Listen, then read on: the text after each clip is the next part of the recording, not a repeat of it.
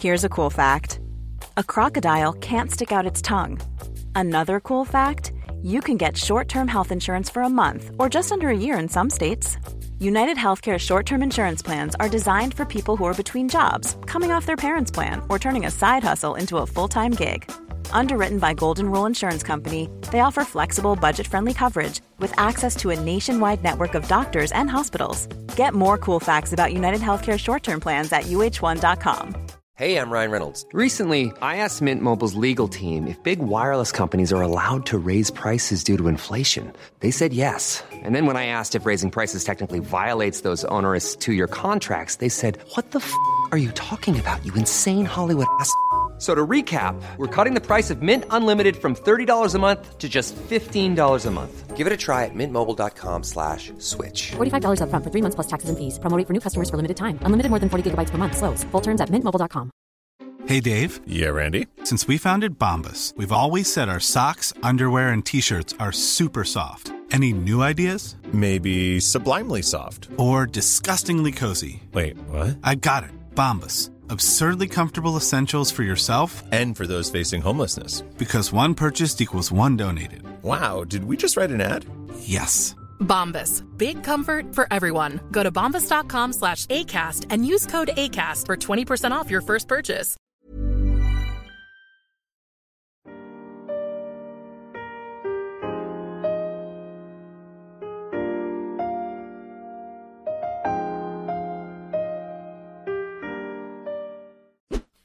Salut, c'est Cyril, je suis content de te retrouver aujourd'hui. Aujourd'hui, on va parler du paradoxe d'Easterlin.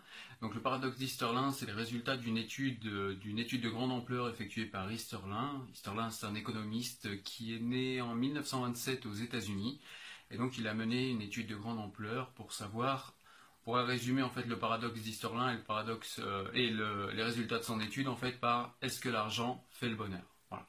Donc, euh, bah, c'est ce dont on va parler dans la vidéo. Allez, c'est parti. Alors on est souvent habitué à ce lieu commun comme quoi les riches euh, seraient toujours plus heureux. D'ailleurs eux-mêmes se déclarent souvent euh, plus heureux que les autres. hein. Euh, mais en fait on, va s'apercevoir que c'est pas si simple.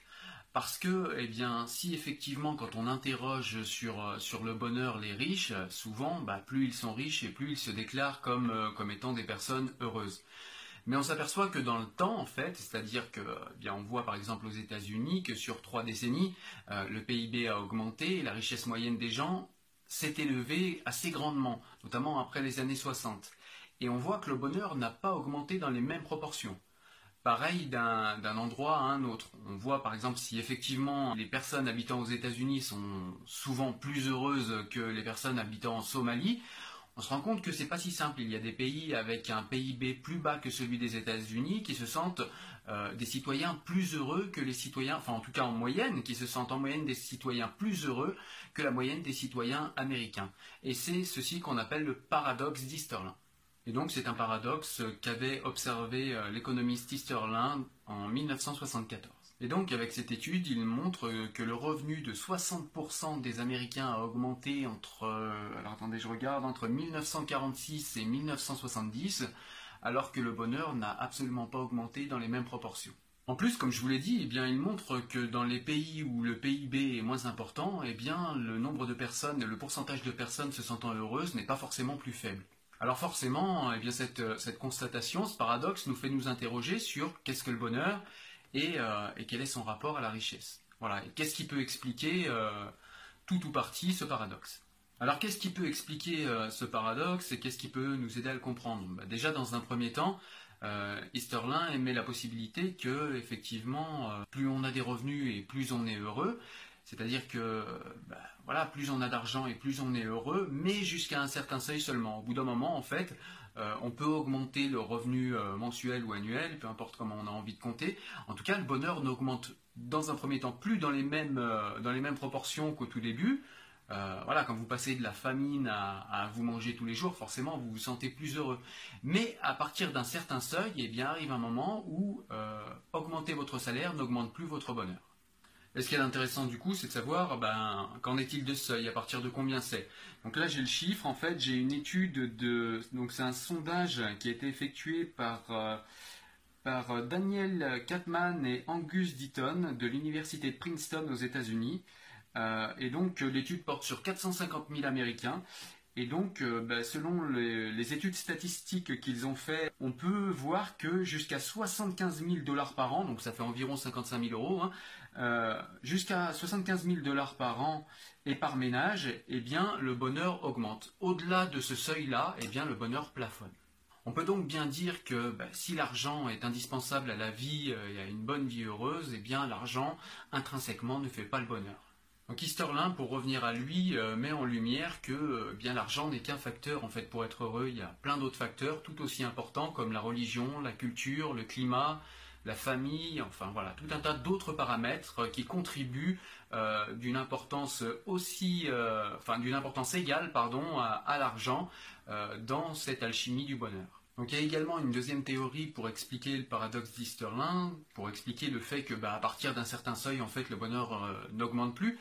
Eh ben, euh, ce serait en fait cette, euh, deuxième explication, le simple fait qu'en fait on accorde plus de valeur à l'argent qu'on voudrait qu'à l'argent qu'on a.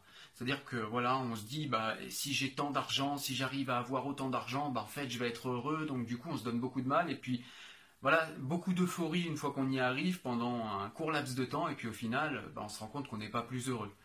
Et puis il y a aussi le fait que bah, quand on a plus d'argent, on peut être euphorique pendant quelques temps, mais au final, on va adapter notre niveau de vie à nos nouveaux revenus, puis au final, euh, bah, voilà le. There's never been a faster or easier way to start your weight loss journey than with PlushCare. PlushCare accepts most insurance plans and gives you online access to board-certified physicians who can prescribe FDA-approved weight loss medications like Wigovi and Zepbound for those who qualify. Take charge of your health and speak with a board-certified physician about a weight loss plan that's right for you. Get started today at plushcare.com slash weight loss. That's plushcare.com slash weight loss. plushcare.com slash weight loss. I'm Sandra, and I'm just the professional your small business was looking for. But you didn't hire me because you didn't use LinkedIn jobs. LinkedIn has professionals you can't find anywhere else, including those who aren't actively looking for a new job, but might be open to the perfect role, like me. In a given month, over 70% of LinkedIn users don't visit other leading job sites. So if you're not looking on LinkedIn, you'll miss out on great candidates like Sandra. Start hiring professionals like a professional. Post your free job on linkedin.com/achieve today. Le seuil de bonheur qu'on avait avant, eh bien, se réinstalle dans cette nouvelle vie, puis au final, ça n'augmente pas plus que ça.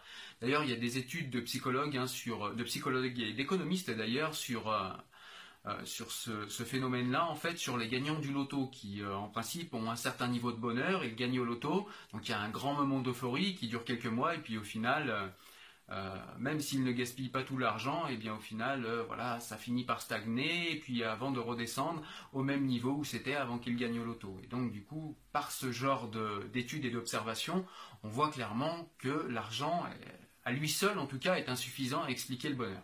Et puis il y a également une troisième théorie euh, qui veut également que plus on a d'argent et plus on en veut dans un système consumériste. Parce que plus on a d'argent, plus on va avoir de besoins et d'envie.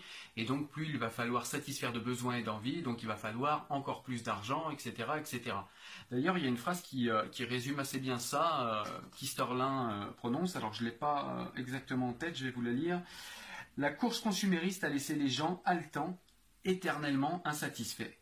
Ce qui explique très bien le euh, paradoxe euh, d'Easterlin également. Et puis, même si ce n'est pas une, théorie complète, on peut également observer que le bonheur est également une notion relative. C'est-à-dire que vous allez avoir des riches qui vont pas être euh, extrêmement heureux, mais qui vont vous dire voilà, au vu de ma position dans le monde, ben voilà, je vais avoir du mal à vous dire que je suis malheureux. Évidemment, je suis heureux. Voilà, mais sauf qu'ils le ressentent pas réellement. Voilà, donc c'est vraiment quelque chose de d'extrêmement subjectif le bonheur également. Hein. Et puis on est aussi euh, souvent heureux par rapport aux autres. C'est-à-dire que bah, si vous vivez entre riches dans un milieu de riches et que vous êtes celui qui gagne 100 000 euros de moins à l'année, bah, forcément vous vous sentez pas forcément très heureux parce que vous êtes euh, vous êtes en, fin de en peloton.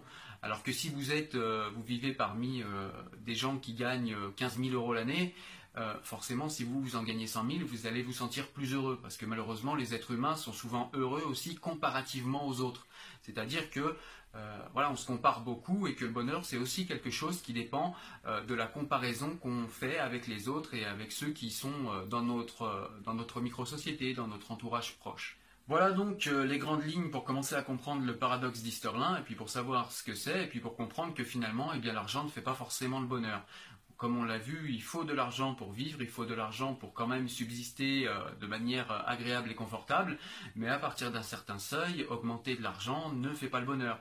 Et c'est vrai que dans notre société où euh, bah, des gens ultra riches euh, ont un petit peu du mal avec la société de, répartition des revenus et d'égalité, hein, d'un peu plus d'égalité, où on voit euh, de nos jours et dans nos sociétés les inégalités se creuser de toutes parts, eh ben, je pense que c'est quand même important de rappeler qu'à partir d'un certain seuil, l'argent ne fait pas le bonheur et que même si des personnes euh, sont très fortement imposées parce qu'ils ont euh, des revenus ou une fortune énorme, eh ben, ce n'est pas forcément un drame et, et ça peut aider d'autres personnes à se sentir bien et à vivre un peu plus heureuses et ça peut du coup faire monter la moyenne de bonheur d'un pays. Et c'est pas rien parce que vivre avec des concitoyens qui sont heureux, eh bien, même si c'est pas quelque chose qui est quantifiable, hein, puisque souvent, euh, voilà, dans, nos sociétés malheureusement où l'argent fait presque tout euh, et, où on a besoin de, valeurs marchandes, de valeurs comptables pour mesurer les choses ou de valeurs mathématiques pour mesurer les choses, bah, c'est vrai que le bonheur, voilà, comme on l'a vu, c'est quelque chose de subjectif et c'est pas forcément quelque chose euh, voilà, qui va être euh, tout de suite palpable, quantifiable, euh, voilà, par des statistiques ou des chiffres.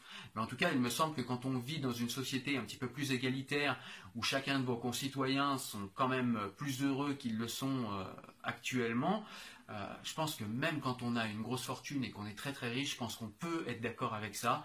Et je pense que bah voilà, ça peut aller dans le sens de la société du partage plutôt que des inégalités qui se creusent et des riches qui gardent leurs milliards de côté sur leur compte et qui refusent en plus de payer l'impôt.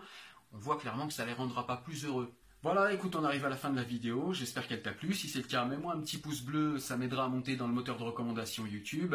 Je te laisse également t'abonner à la chaîne si c'est toujours pas fait. Et puis je te dis à très bientôt pour une nouvelle vidéo. Porte-toi bien. Ciao